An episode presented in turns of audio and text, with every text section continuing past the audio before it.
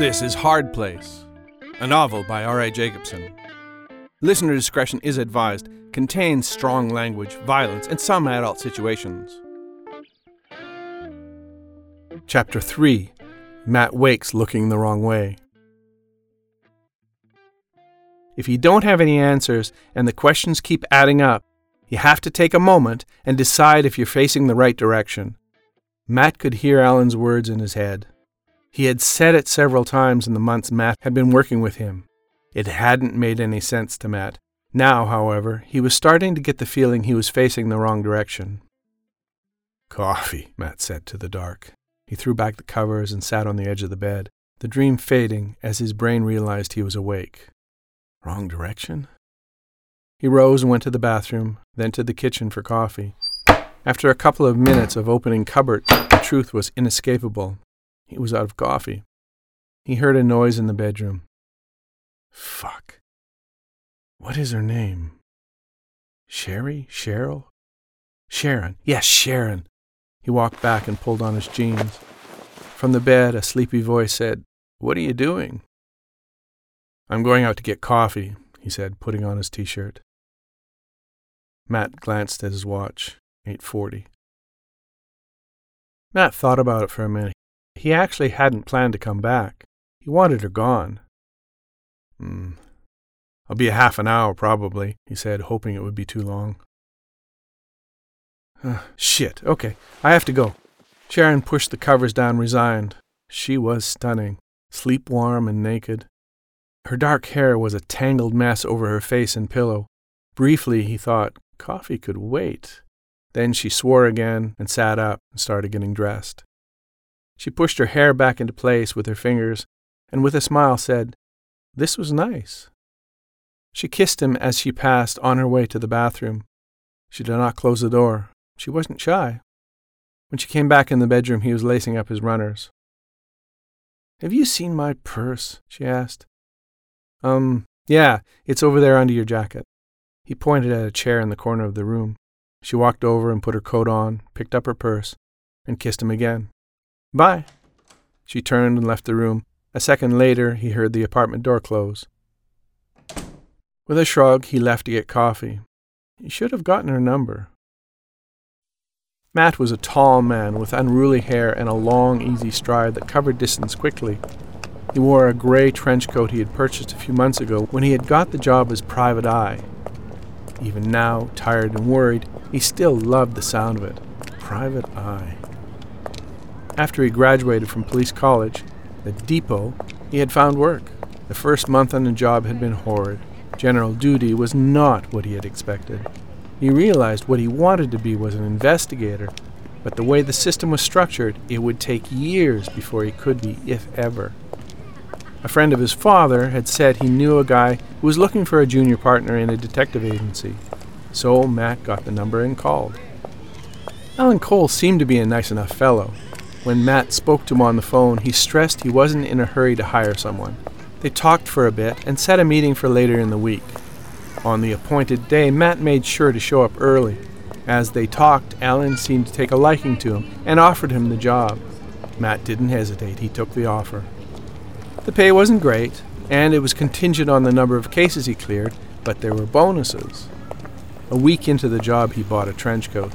When he came back to the office wearing it, Alan had nearly fallen over laughing. He didn't say anything, though. He shook his head and walked back to his desk. Every few minutes, Matt could hear Alan chuckle. He felt embarrassed, although he wasn't sure why. He loved the coat. He could imagine himself as Sam Spade, a real PI. And that thought made him smile. Alan mentioned his last partner a lot. Matt figured Alan was still in a bit of shock over what had happened.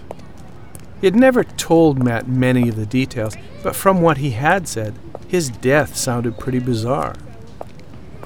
As he walked down the street anticipating coffee, he thought about his dream and about Alan. He hadn't heard from him for a couple of days and was getting a bit concerned. He had to admit he really didn't know Alan very well, but this seemed to be out of character. Alan struck him as a very reliable kind of guy, not one who would vanish for days. There was a small coffee shop called a Scratch in Time, not far from his apartment. It was on a back street lined with large overhanging trees and had just enough old timey quirkiness without becoming kitsch. If he was lucky, he could grab one of the comfy chairs by the window and watch people walk by. It would be nice to spend an hour or so to think. He walked into the cafe and was disappointed. There was a couple sitting by the window. He was standing at the front counter, ready to order his coffee, when his phone rang. Matt was surprised and relieved to see it was Alan. He held up his finger to the kid working behind the counter, who scowled. He turned and walked away, letting the man behind him move forward and order. Alan, where have you been? he said. He waited. He knew there was somebody on the other line, but they were quiet. Alan, he said. Matt! That's weird! I was just thinking about you! The voice on the other end was Alan's, but it sounded wrong, confused, and fuzzy. Fuck, it burns! The line went dead. Matt called Alan back. It rang several times, then went to voicemail. He hung up and dialed again with the same result. He stared at his phone for a minute, hoping it would ring, but it didn't. Frustrated, he shoved it into his pocket and looked out to the street.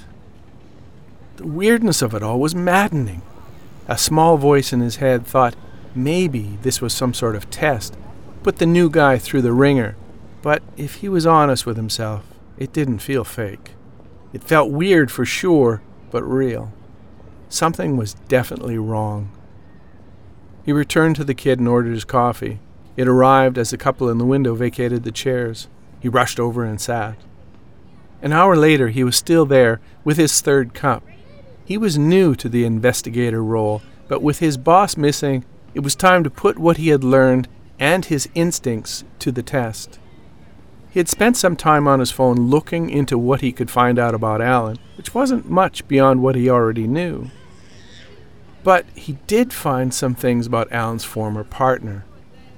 He reviewed what he knew and what he had gleaned. Phil had been a long-time friend of Alan's. Each had been in law enforcement, and each had aspired for more. They had started the agency together, a partnership lasting over 12 years. Several months ago, Phil committed suicide after some sort of episode. The details were sketchy. Matt relinquished his treasured spot by the window to a young couple. He glanced out the window to the street and realized he hadn't actually sat and people watched as he'd planned. He'd been on his phone the whole time. What a waste. The office he shared with Alan was several blocks south of his apartment, closer to downtown. It was within walking distance, however, he rarely walked. He had a beaten down old 2001 Volkswagen Beetle. So, not a real Beetle, but as close as he was likely to get to one. It was silver with a large dent on the passenger side door. A leak in the muffler made it loud, and it stunk of exhaust.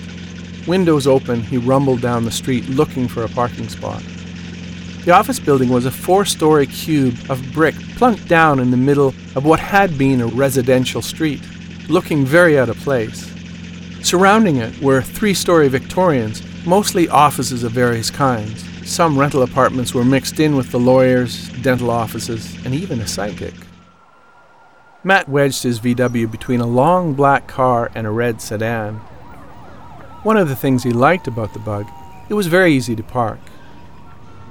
He walked up the street to the cement steps in front of the building and paused.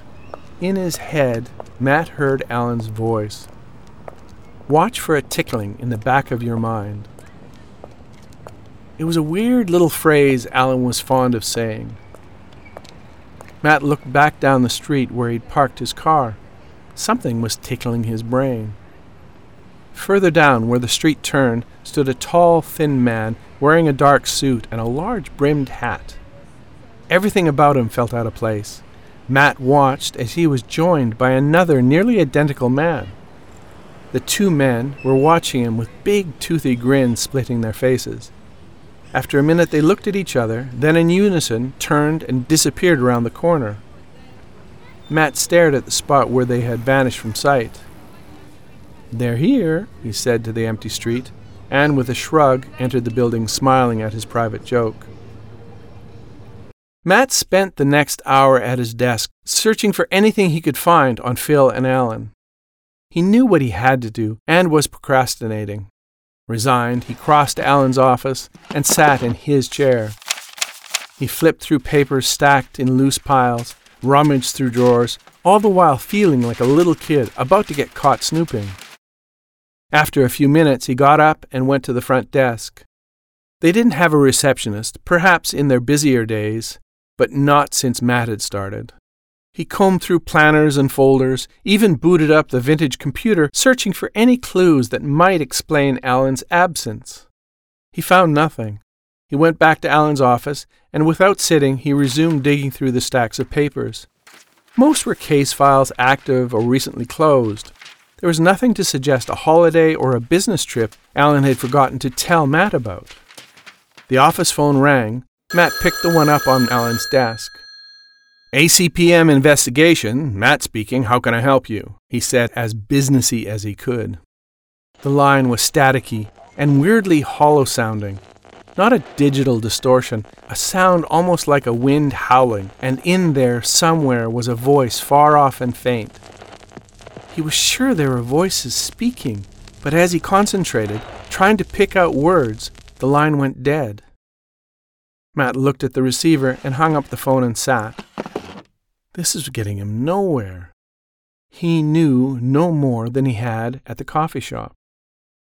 He leaned back on his chair, laced his fingers behind his head. There was nothing here. He could worry all day about Alan, but it wasn't getting any work done.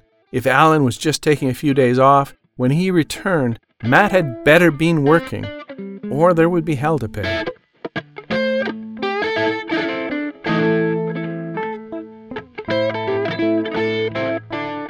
Tune in next Tuesday for Chapter 4 John Whitey Burnett. Stories from a Hard Place is a narrative podcast.